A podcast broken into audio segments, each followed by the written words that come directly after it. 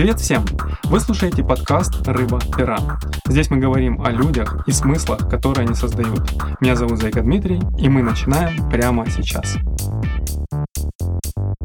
Привет, Анжела. Привет. Как ты обычно представляешься? Вот, допустим, я не знаю, ты на какой-нибудь вечеринке познакомилась с кем-нибудь, и как ты себя представляешь этому человеку? Обычно, если это на вечеринках, я говорю просто «Привет, я Анжела», и кто-то из моих подруг говорит «Это та, что бэдмама», чтобы ага. э, как-то сразу людям было понятно, потому что на самом деле сейчас это уже и не работает, потому что я не скажу, что я очень популярная. Но было такое время, когда только я там завела блог, и люди прям, они никто не знали, что я Анжела Еременко, Еременко, они знали Бэдмаму. Поэтому есть два представления. Я Анжела Еременко, скорее всего, если я тусуюсь каким-то рабочим делам в плане там, госкоммуникации, которой я занимаюсь. И Бэдмама, вот если я там еду на книжный фестиваль, потому что книжки я издаю под... Э, вот вторую сейчас пишу, она тоже будет, под псевдонимом Бэдмама. А есть какая-то сфера, в которой ты считаешь себя экспертом? Нет, у меня ужасные... Э, это то, с чем я работаю глобально в терапии. У меня есть э, жуткое чувство дефективности, схема дефективности это называется. Поэтому я точно не могу себя назвать э, экспертом в какой-то сфере, разве что я такой диванный эксперт в вопросах родительства.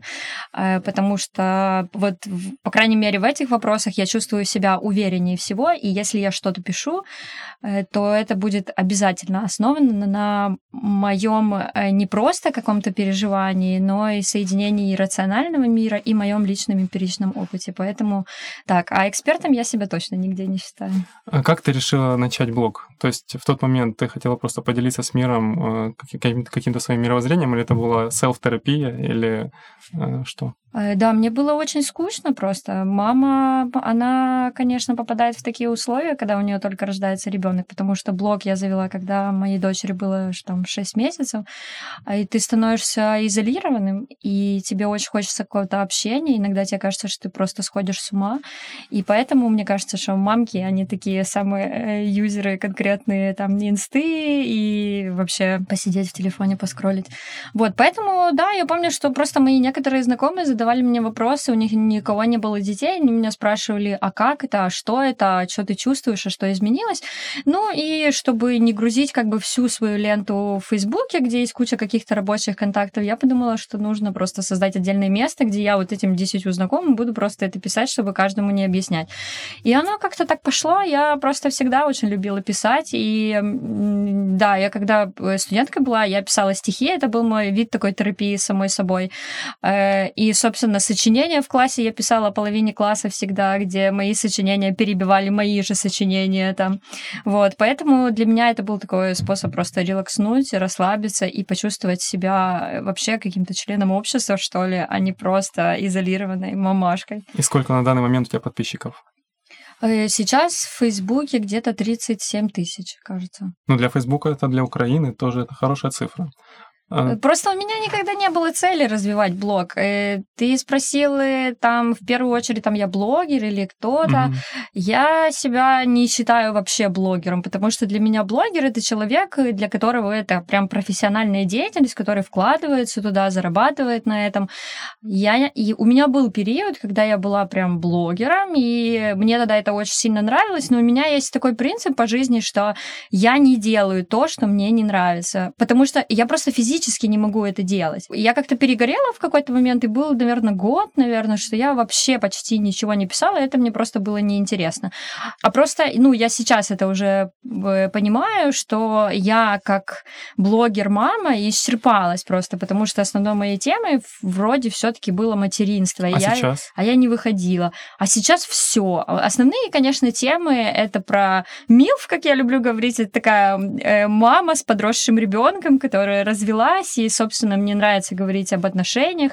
Я работаю все-таки около политической темы, и иногда я могу позволить себе что-то написать, хотя я по образованию политолог, я закончила философский факультет, но я стараюсь сильно не углубляться в эти темы, потому что Ай, потому что это сложно. Вот, намного легче рассказать смешную какую-то историю и просто похахахать э, с какого-то неудачного свидания. Вот ты говоришь, что сейчас э, ты не считаешь себя настоящим блогером, и ты не монетизируешь никак его, этот блог. Нет. Нет? Нет. То есть у тебя нет никаких там рекламных итераций, ты просто делаешь... Есть иногда какие-то запросы, но я так не люблю делать рекламу, что мне... Я как будто чувствую, что я как будто кого-то обманываю, Мгм. что ли. Не, ну я к этому на самом деле так не отношусь. Уважаю блогеров, которые просто открыто говорят, что это рекламная интеграция. Я считаю, что это такое базовое правило сотрудничества бренда и блогера. И у меня было очень много рекламных интеграций. Два года у меня был э, подписан контракт с брендом Агуша, когда моя малая была поменьше. И это было офигенное сотрудничество, очень классно и в плане финансов, и в плане вообще какой-то коммуникации, понимания того, как работает этот рынок. Э, Но сейчас у меня просто немного другие цели, и я понимаю, что мне, наверное, ни к чему рекламировать там крем какой-то или какую-то услугу. Как ты выбрала Facebook? Почему Facebook? Почему не Instagram или какой-нибудь э, сайт, блог? Ну, когда я, я, собственно, даже и не выбирала, у меня был блог вообще гу- гугловский какой-то блог спот, блог-пост, как-то так, как я не помню, как, короче, он назывался.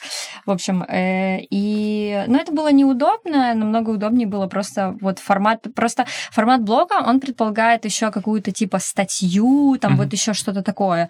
А Facebook, он предполагает формат поста, он мне очень подходил, инста тогда была еще супер не развита, не было еще каких-то супер инстаграм селебрити, как сейчас, блогов не было в инстаграме, собственно, и я говорю, что я работала на тот момент СММщицей, и Facebook был всегда основной площадкой, и я как бы вот Facebook, какие и до темы, сих пор он какие темы сейчас лучше всего заходят э, у твоих читателей? На которых больше всего Очень реакция? какие-то искренние, откровенные темы. Они очень могут быть разные. О психотерапии, о том, например, как я Моя терапевт сказала мне, что моя психотерапия подходит к концу, и я не поверила, и очень Что сильно будет дальше? Есть ли жизнь расстроилась. после психотерапии? Да, я подумала, боже, во-первых, неужели такое бывает?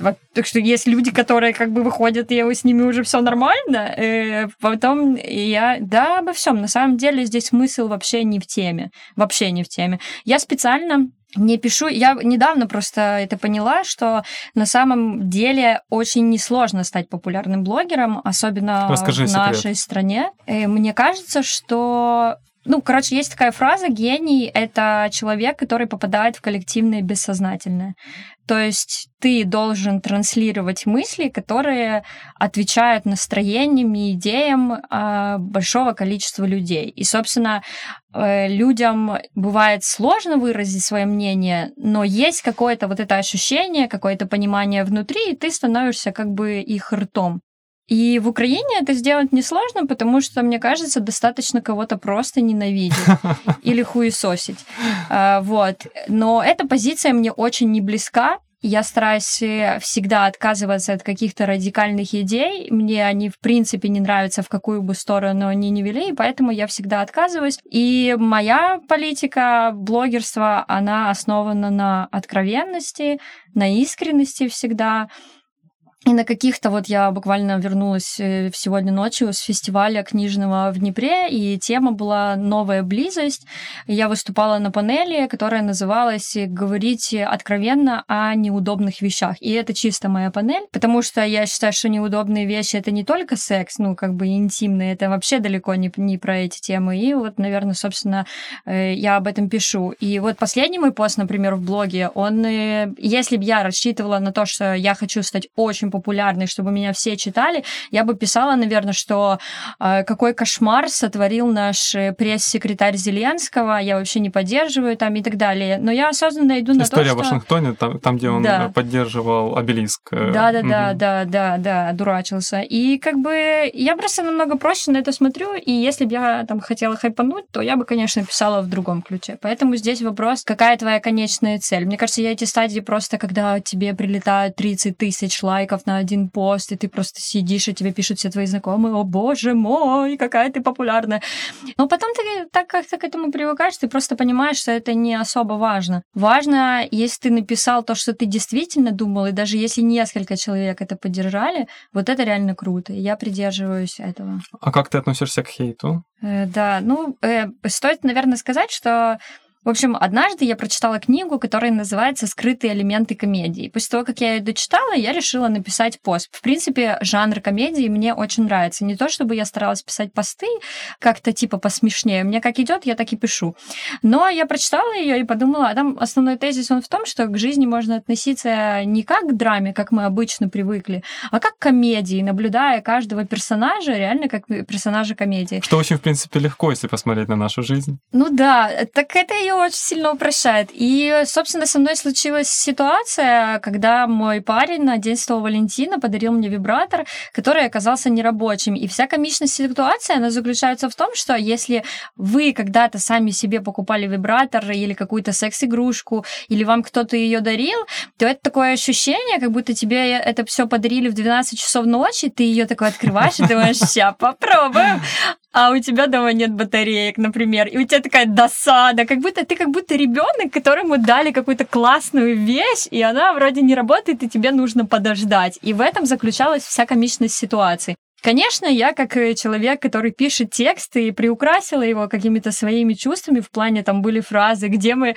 там лишили меня оргазма или еще чего-то, но просто я человек, для которого нормально говорить слово оргазм, пенис, вагина, вибратор. Вот я в своем подкасте еще не привык к таким словам, ты видишь, у меня даже вот э, румянец появился на щеке. Да, да, да. Это нормально, понимаешь? Слово вагина и пенис это такие же слова, как я почки за. Э, и да, другие, там рука, нога, да, поэтому здесь ничего нет. Это какое-то, мне кажется, базовое сексуальное образование. Просто если его нету, то ты потом начинаешь чувствовать всякие Кстати, разные еще одна хорошая чувства. тема про базовое сексуальное образование. Да, да. Я думаю, мы поднимем ее еще сегодня. Но возвращаясь к этому посту э, и к хейту вообще, да, мне прилетело очень много, как я там неоднократно уже это комментировала. Я просто знаю, что наше общество, оно находится в, в большинстве своем находится в стадии э, психологической ребенка ребенка. Угу.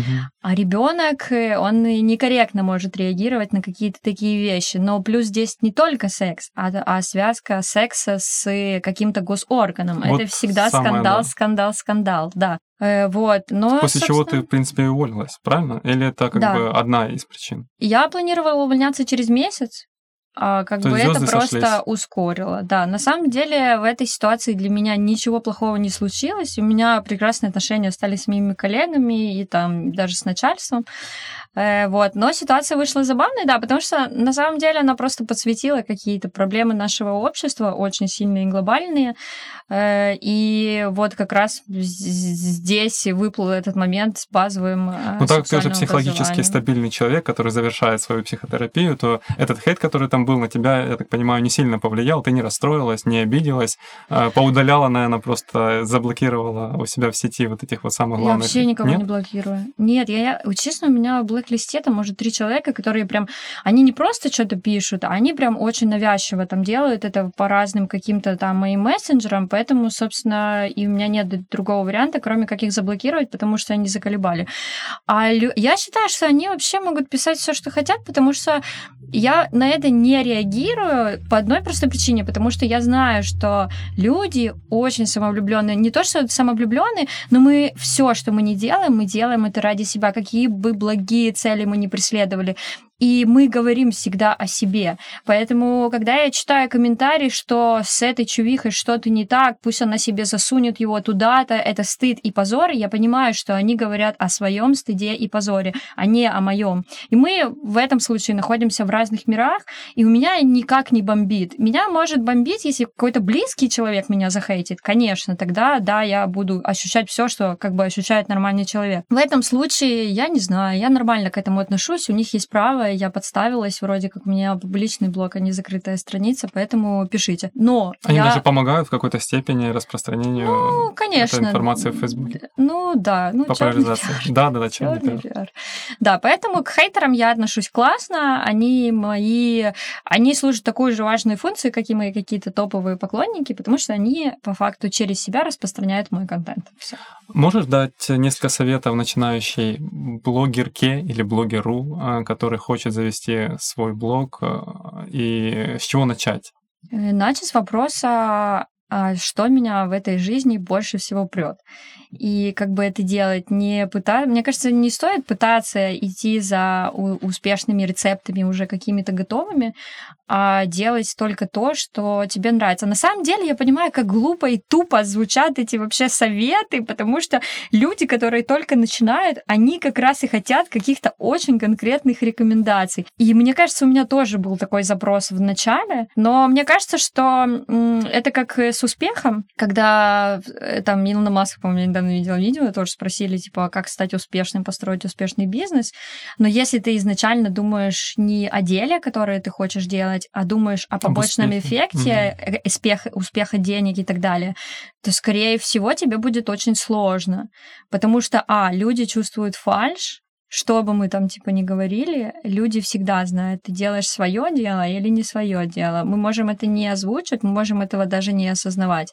Поэтому я считаю, что стоит просто определиться, что твое, и реализовывать свой талант в этом мире, потому что это единственный путь к тому, что ты будешь от этого счастлив, и счастливы будут другие. Хорошо, как определить же свой талант? То есть это какое-то чувство внутри, когда ты вот точно понимаешь, это оно. Когда я определялась с собой, что же, в чем же я более всего талантлива, и и что я вообще должна делать в этой жизни, я поняла, что это те занятия, в которых я не чувствую времени, и которые меня э, не просто израсходуют и забирают мою энергию, но которые мне и возвращают. Очень классная формула.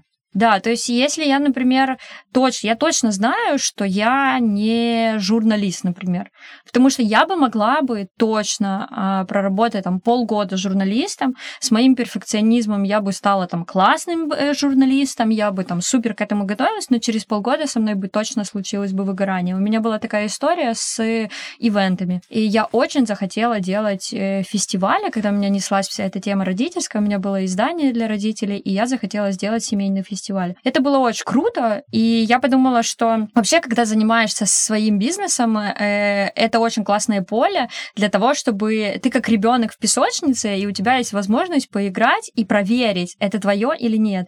И вот я делала ивенты, и они были классные, я туда вкладывалась, но я в какой-то момент поняла, что я э, просто умираю, короче, там, потому что мне нравится то, что я делаю, людям нравится то, что я делаю, все получают удовольствие, но в конечном итоге я все все равно очень сильно выгоревшая. Поэтому я перестала просто это делать и поняла, что с моим типом психики а, мне нельзя заниматься ивентами, потому что в них есть для меня куча побочки, чем преимуществ. Но я, по крайней мере, проверила.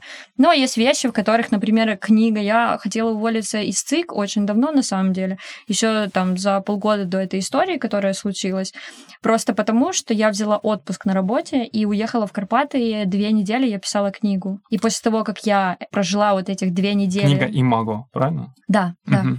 И после того, как я прожила вот этих две недели, занимаясь делом, которое мне нравится, для меня было просто очень насильственно вернуться туда, где э, я просто занимаюсь работой.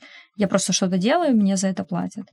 Это как в каком-то голливудском фильме, когда девушка едет, э, снимает домик где-нибудь на побережье океана, а у нее окно с видом на вот эти вот все э, невероятные пейзажи, и она садится печатать книгу. Да, так вот и было. Точно так Только же вместо было моря и океана у тебя были горы. Да, да. Отлично. Когда ты пишешь э, какой-то пост, у тебя внутри просыпается какой-то цензор, что ты там думаешь, вот это будет чересчур резко, если я напишу, вот это вот я могу оскорбить какую-то группу людей, какое-то меньшинство, допустим, или, или еще там националистов, или э, сообщества и так далее. Ты думаешь об этом, когда пишешь пост? Нет, никогда. Я очень толерантный человек, на самом Сама деле. по себе. То есть тебе даже об да. этом не нужно задумываться? Да, нет, ну, были там ко мне какие-то претензии в плане того, что я что-то там даже в этом посте с вибратором там было про женщину бальзаковского возраста с ривненским диалектом, и на меня там одновременно обиделась город ровно, потому что люди любят себя дешифровывать просто какие-то вещи. Я очень толерантный человек, я очень эмпатична, и мне физически больно кого-то задеть.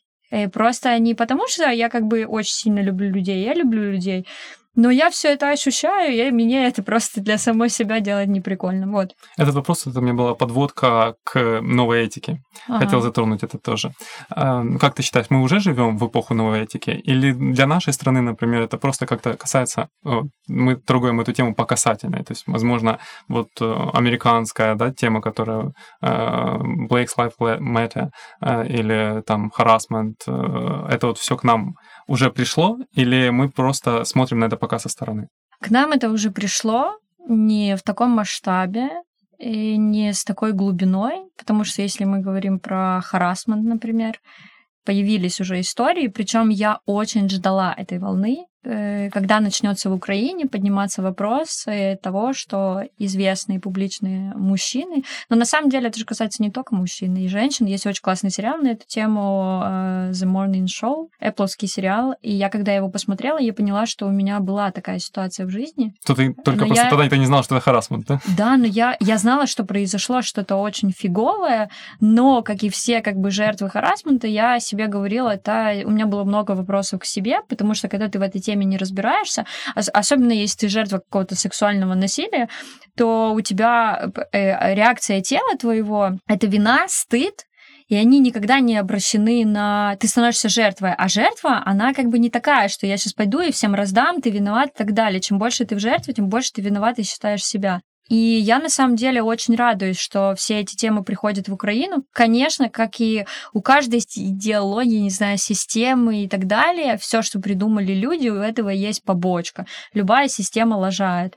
Также и здесь я уверена, что есть процент мужчин, которые реально от этого страдают. Да и женщины страдают, потому что уже в Америке есть тема с тем, как э, вообще не соприкасаться в рабочем общении там, с женщинами. Потому что, конечно же, есть вариант э, всегда, что кто-то этим воспользуется, и какая-то девушка, особенно на волне того, что все это очень быстро превращается в скандал, и ты можешь лишиться всего, какая-то девушка это подхватывает и просто хочет тебя уничтожить. Потому что давайте не забывать, что люди еще любят друг другу мстить за что-то. Вот, поэтому... но глобально... от пола. Да, я согласна абсолютно. И глобально я радуюсь тому, что это происходит. Конечно, есть какие-то вещи, которые даже мне до сих пор непонятны. Например, вот эта история давняя с Джоан Роулинг, когда она написала про, да, про э, менструацию у женщин, ее начали поправлять и хейтить за то, что менструация бывает не только у женщин.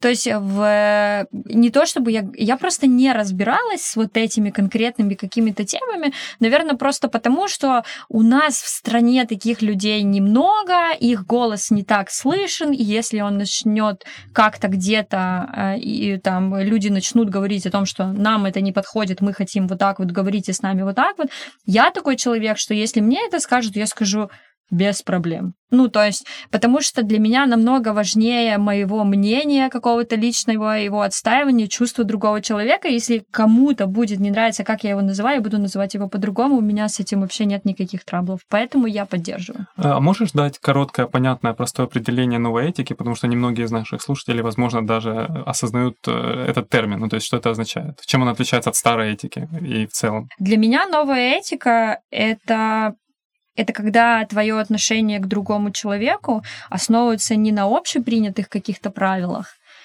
а на конкретно выстроенных личных границах э, у тебя с ним. Это если вы там, например, знакомы.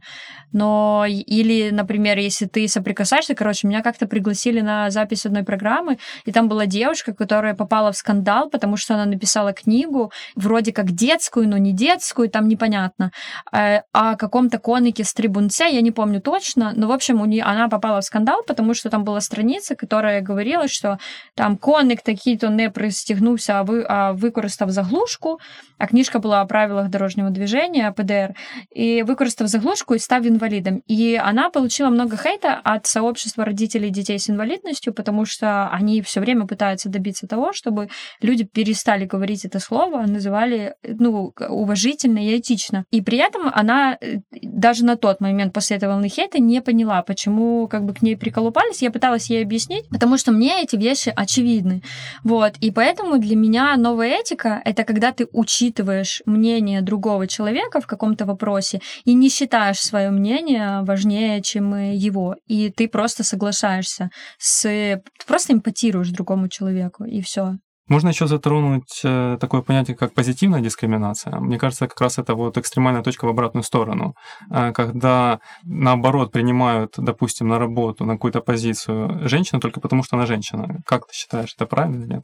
Нет, я считаю, что это неправильно. Но с другой стороны, непонятно, как э, бороться с проблемой того, что, например, украинская державная сфера, это просто тот вопрос, которым я занимаюсь, а, у нас э, ровное количество людей, э, женщин и мужчин, которые работают на госслужбе.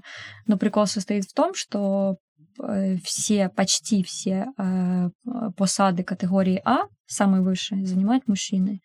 И это очень много говорит о какой-то нашей культурной традиции. И, и я вообще в этой теме, э, как-то, когда я работала в ЦИКе, у нас э, демократичный институт ставил, э, по-моему, это были они, они ставили инсталляцию, которая показывала путь женщины в политике. И там были разные комнаты, в общем, ты туда заходишь, где-то была комната, где ты находишься, где твои глаза находятся на уровне э, обуви мужчин, но мне не нравится такое позиционирование, что как бы мужчина вроде как виноват в том, что ты не можешь куда-то пробиться. На самом деле, мне кажется, что проблема больше касается того, как женщина сама себя воспринимает.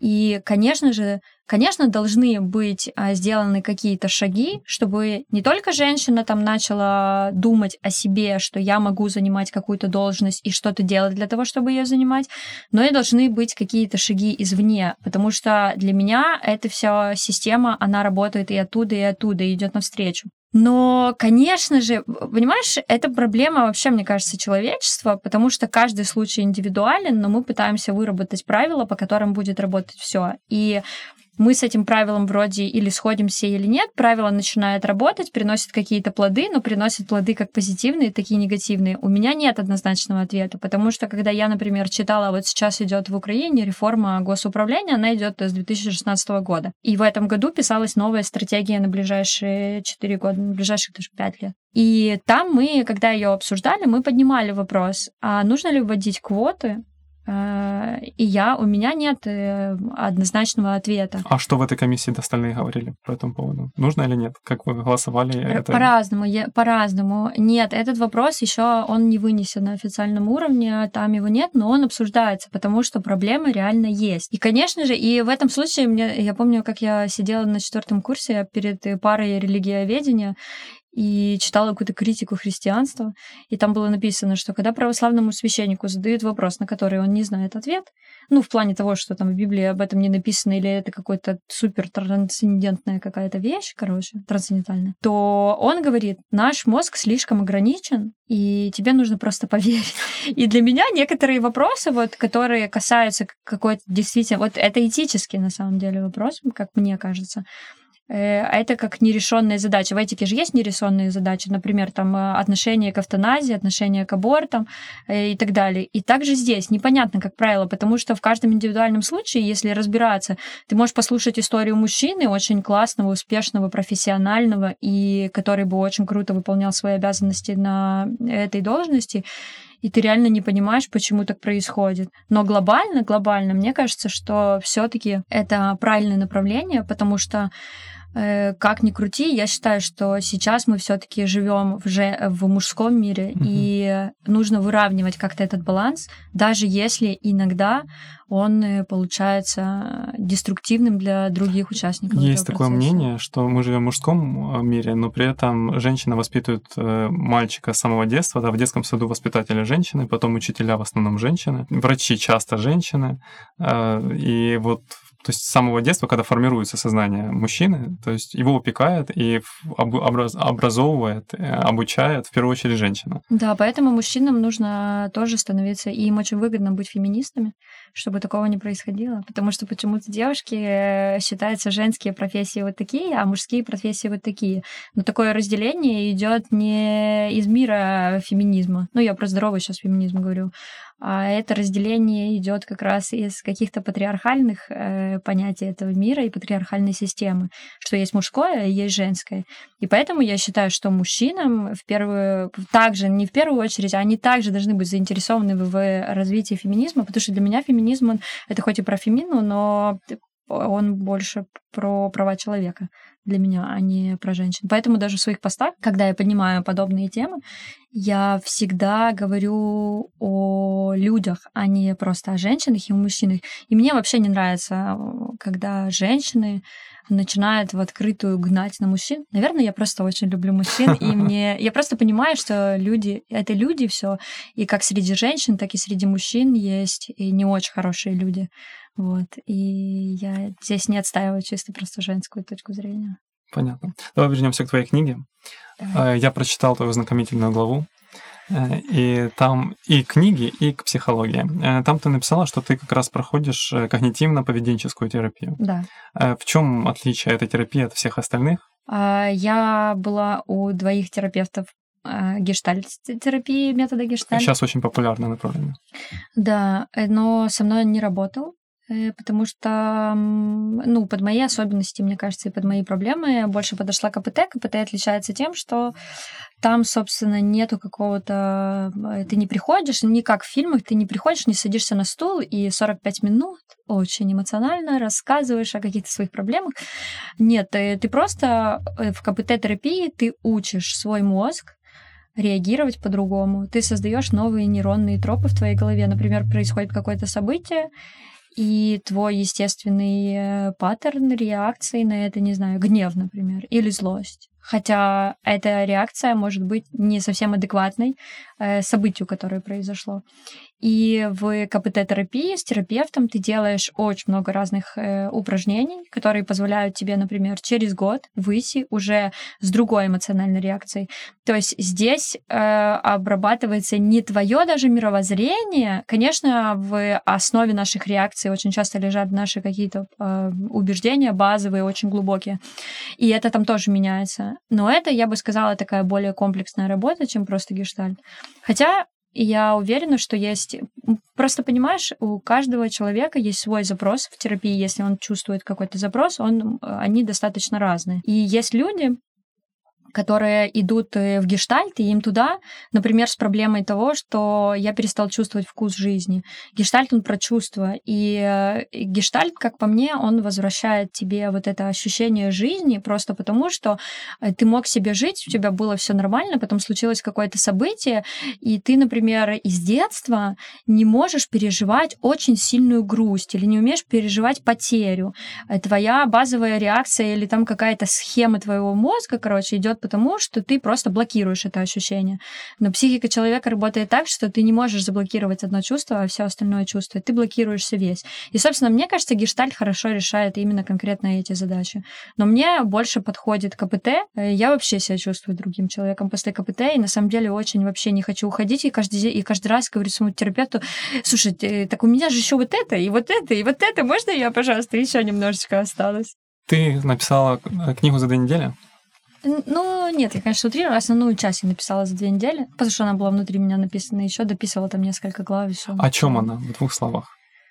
Эта книга отвечает на два вопроса. Что такое любовь к себе и как найти себя. Она не дает ни одной рекомендации, и в этом была ее задумка. И я в какой-то... Сейчас уже половина людей передумала ее покупать.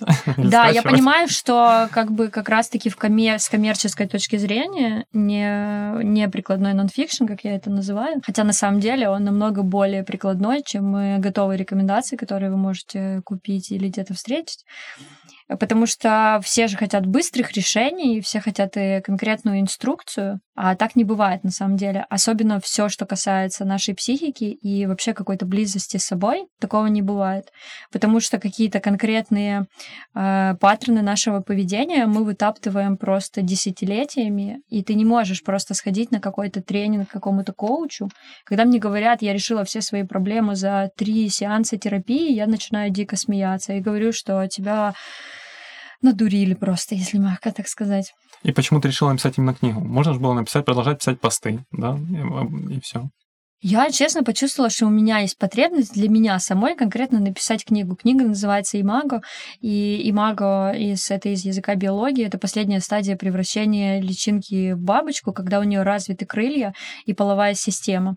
И для меня и книга о психологической взрослости. И она, а для меня взрослость, она как раз наступает в том моменте, где ты можешь свободно заниматься творчеством и получать за это деньги, потому что, например, у ребенка очень много творчества, но он еще недостаточно выучил правил, чтобы взаимодействовать с этим миром и понимать, как это творчество можно конвертировать. И через творчество ты реализуешься. Это то, что мы поднимали в начале. Каждый человек творческий, я считаю, каждый. Просто мы привыкли думать, что творчество — это рисовать картины, писать стихи, играть на гитаре. На самом деле творчески можно, можно быть творческим бухгалтером. Творчество — это не про конкретные виды какого-то искусства. Э, мне кажется, что здесь достаточно у нас просто ограниченное понимание. Потому что реально я понимаю, что иногда я творчески готовлю себе омлет реально я такая думаю, ничего себе, Анжела, вот это было круто. И творчество — это какой-то процесс, который дает тебе а, отдачу сразу же, как только ты отдал, и наполняет тебя еще больше. Это как пойти на классную силовую тренировку, пропыхтеть там, выйти, и если ты не сильно перестарался, как иногда бывает, то ты чувствуешь такой приток эндорфинов, и у тебя больше силы появилось, хотя по факту ты вроде как потратился там. Вот. И половая система — это про секс, просто у меня там много наблюдений было по поводу того, что и это очень конкретно касается этого и моего поста про вибратор, потому что у детей нет как бы секса. Дети могут имитировать секс, эм, как у нас очень часто происходит в обществе, когда секс происходит по определенным правилам. Э, женщина занимается чаще всего сексом не потому, что она хочет его, а потому что она хочет что-то получить или боится что-то потерять. И я поняла, что меня всегда интересовала тема женщин, и не то чтобы я считала себя какой-то мессией, я кому-то там могу помочь. Просто я прошла определенный путь. Я знаю, как я жила раньше, как я воспринимала этот мир. И я вижу эту проблему у очень многих девушек. Поэтому, собственно, для меня, я, я сама для себя написала эту книгу как завершающую стадию в плане своего творчества. Меня очень пугало. И я всегда хотела написать книгу, но очень боялась, потому что я маленькая, а книга очень большая. Пост написать, пожалуйста. Но книга — это какая-то конкретная работа, это дисциплина, это собрать себя, это от чего-то отказаться ради чего-то другого. Это, эта книга стала моей стадией взросления завершающей, как мне кажется. Кому бы ты прям порекомендовала прочитать свою книгу? Это сложный вопрос, потому что когда я ее писала, я понимала, что я пишу ее для такой же девушки, как я. Но вот на выходных э, на панели в Днепре на книжном фестивале я говорила о том, что самые открытые, честные, большие и откровенные отзывы мне приходили от мужчин. Вот и, это да. И это очень, очень прям меня поразило, поэтому эта книга для Можно каждого, понять кто психологию задается... женщины, если прочитать эту книгу. Мужчинам, может быть, э, их это привлекает, чтобы как будто э, ну, понять изнутри психологию. А, нет, мне кажется, эта книга вообще о другом. Мне кажется, что это вообще такой стереотип, типа психология женщин, психология мужчин. Нет такого, да? Э, нет, если мы говорим о вопросах, э, мы одинаково ощущаем одиночество, мы одинаково ощущаем потребность близости и женщины, и мужчины. Э, поэтому нет, это книга для людей, которые а, задаются себе вопросом, что такое любовь к себе в первую очередь. Для мужчин, для женщин одинаково. Потому что эта тема сейчас очень сильно мусолится всеми брендами, и она стала очень сильно коммерческой. И нам говорят, что любовь к себе — это какой-то конкретный коммерческий продукт или какая-то конкретная услуга.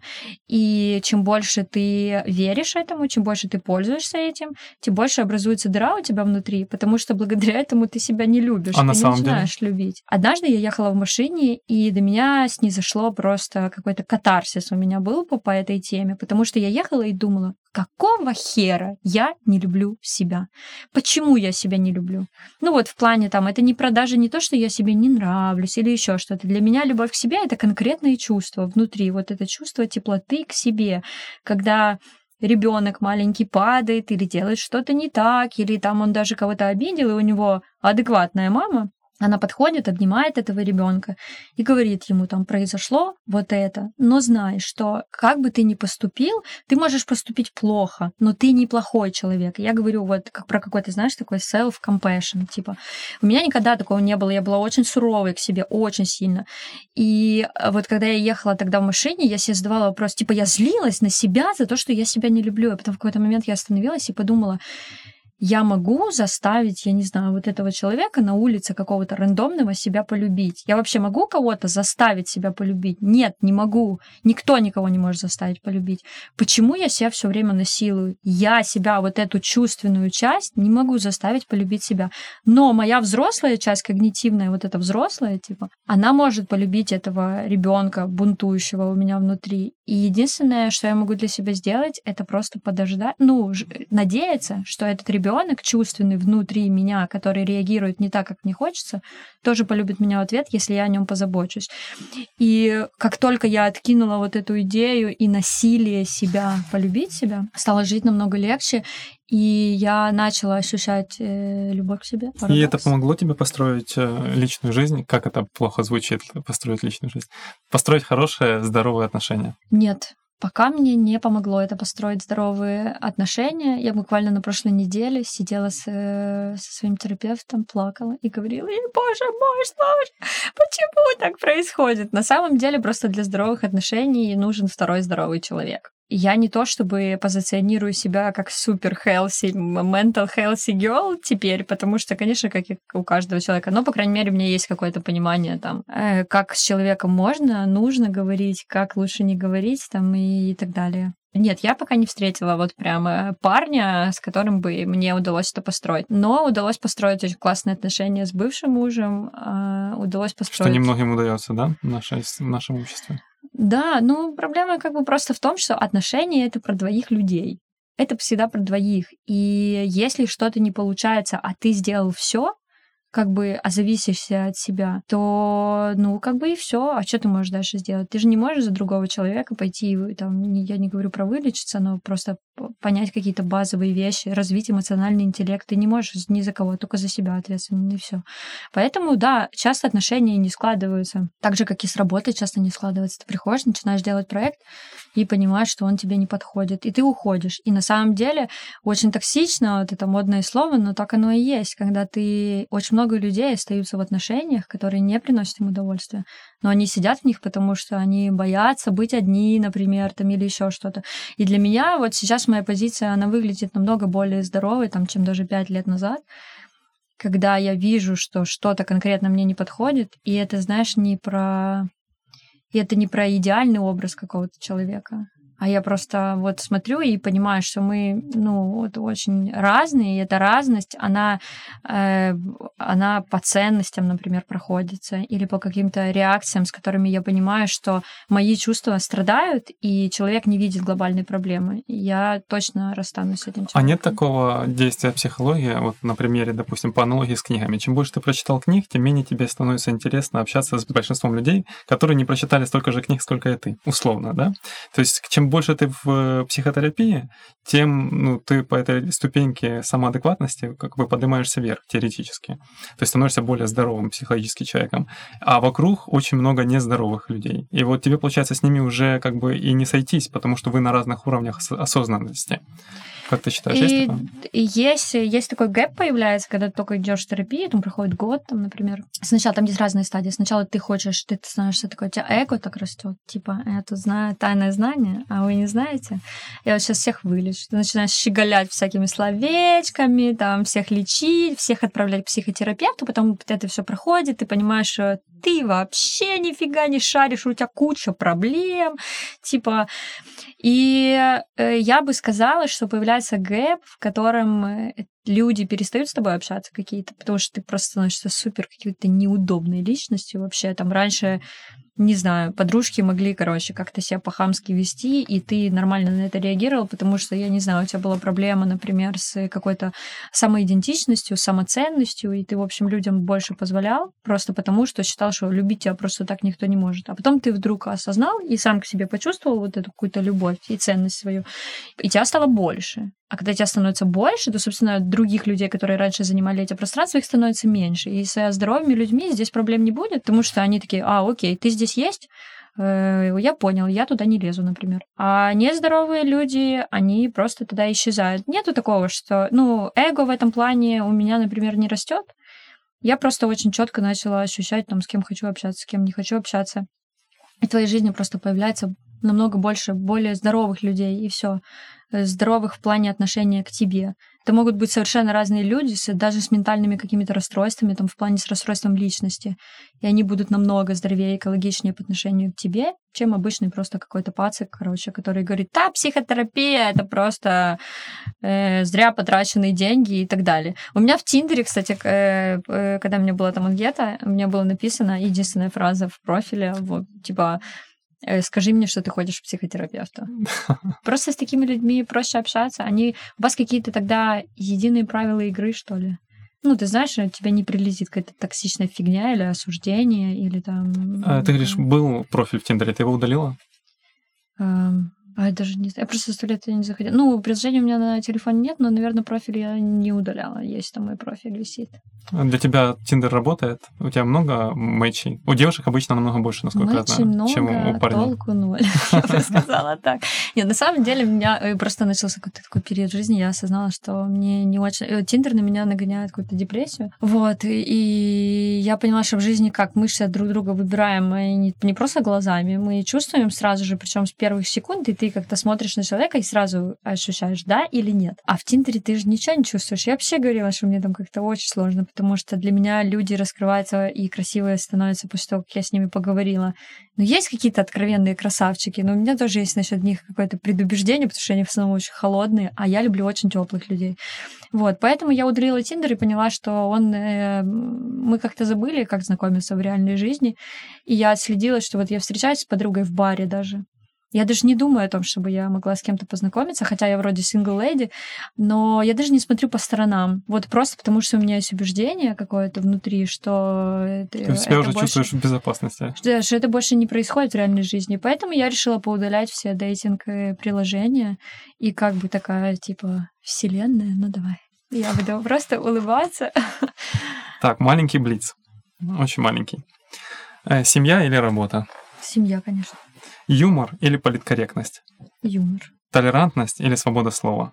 Они могут друг другу не, не противоречить. Тут все может друг другу не противоречить, но в этом-то и сам смысл вопросов, что сложно выбрать что-то одно. Ну, тогда наверное, толерантность. Хорошо. Любовь к себе или любовь к близкому? Э, любовь к себе, потому что любовь к близкому невозможна без любви к себе. Спасибо, это был Блиц. А теперь, эм, а, еще такой уточняющий вопрос. А кого ты читаешь в соцсетях? На кого ты подписана? Я читаю Лили Ким, это сценаристка, которая живет в Лос-Анджелесе. Она Я тоже классная. на нее подписан. Да, мне очень нравится. Ну, она классно пишет по теме психотерапии, мне очень нравится и вообще по всему. Если честно, больше я никого не читаю. Ну, тоже неплохо. Вообще. В подкасте такая традиция, что гость предыдущего подкаста задает вопрос э, гостю из следующего подкаста. И вот э, Илья Николаенко, он идеолог э, концепции безусловного базового дохода в Украине. А, ты знаешь, что такое? Его не знаю, о том, что такое безусловный базовый доход, знаю и супер поддерживаю. Вот, как раз ты ответила на мой незаданный вопрос, на его незаданный вопрос. То есть он и спрашивал. Да я могу объяснить. Да, конечно, это мне очень интересно. То есть какое твое отношение?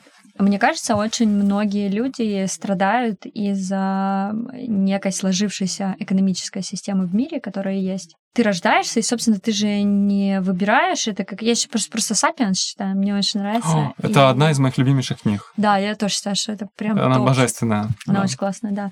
Ну, я про то, что ты как бы рождаешься уже в определенных условиях, и плюс на тебя очень сильно воздействует твое окружение, у тебя там нету времени и, собственно, даже и ресурса мозгового в детстве поразмышлять, что там, как ты хочешь, чтобы складывалась твоя жизнь.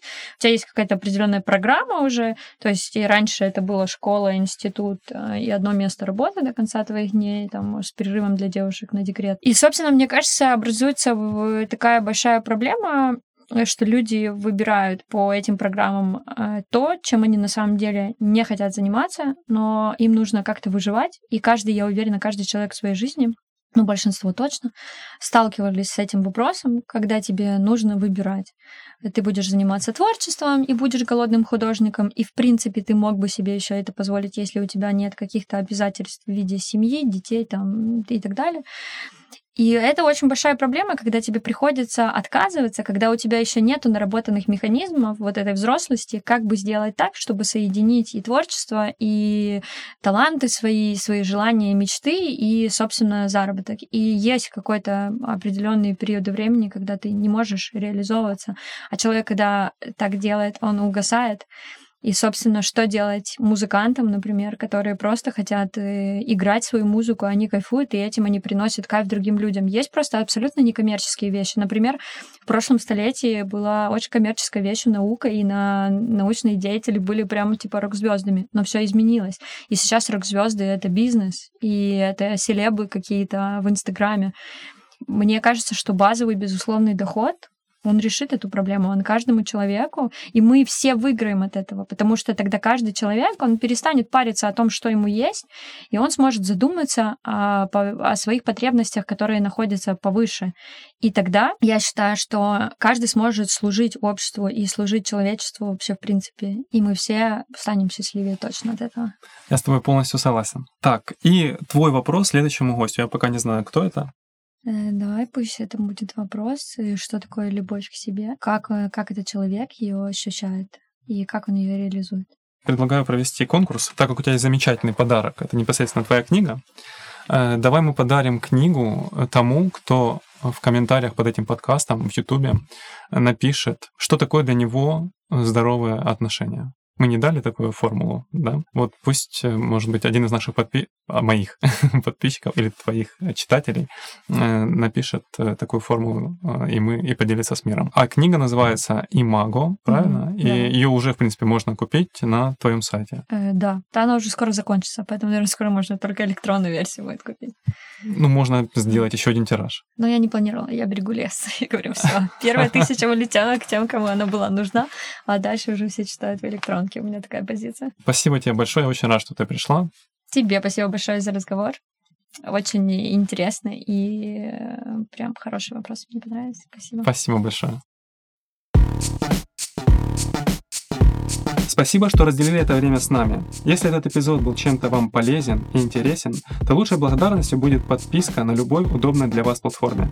Все полезные ссылки в описании. Всего доброго!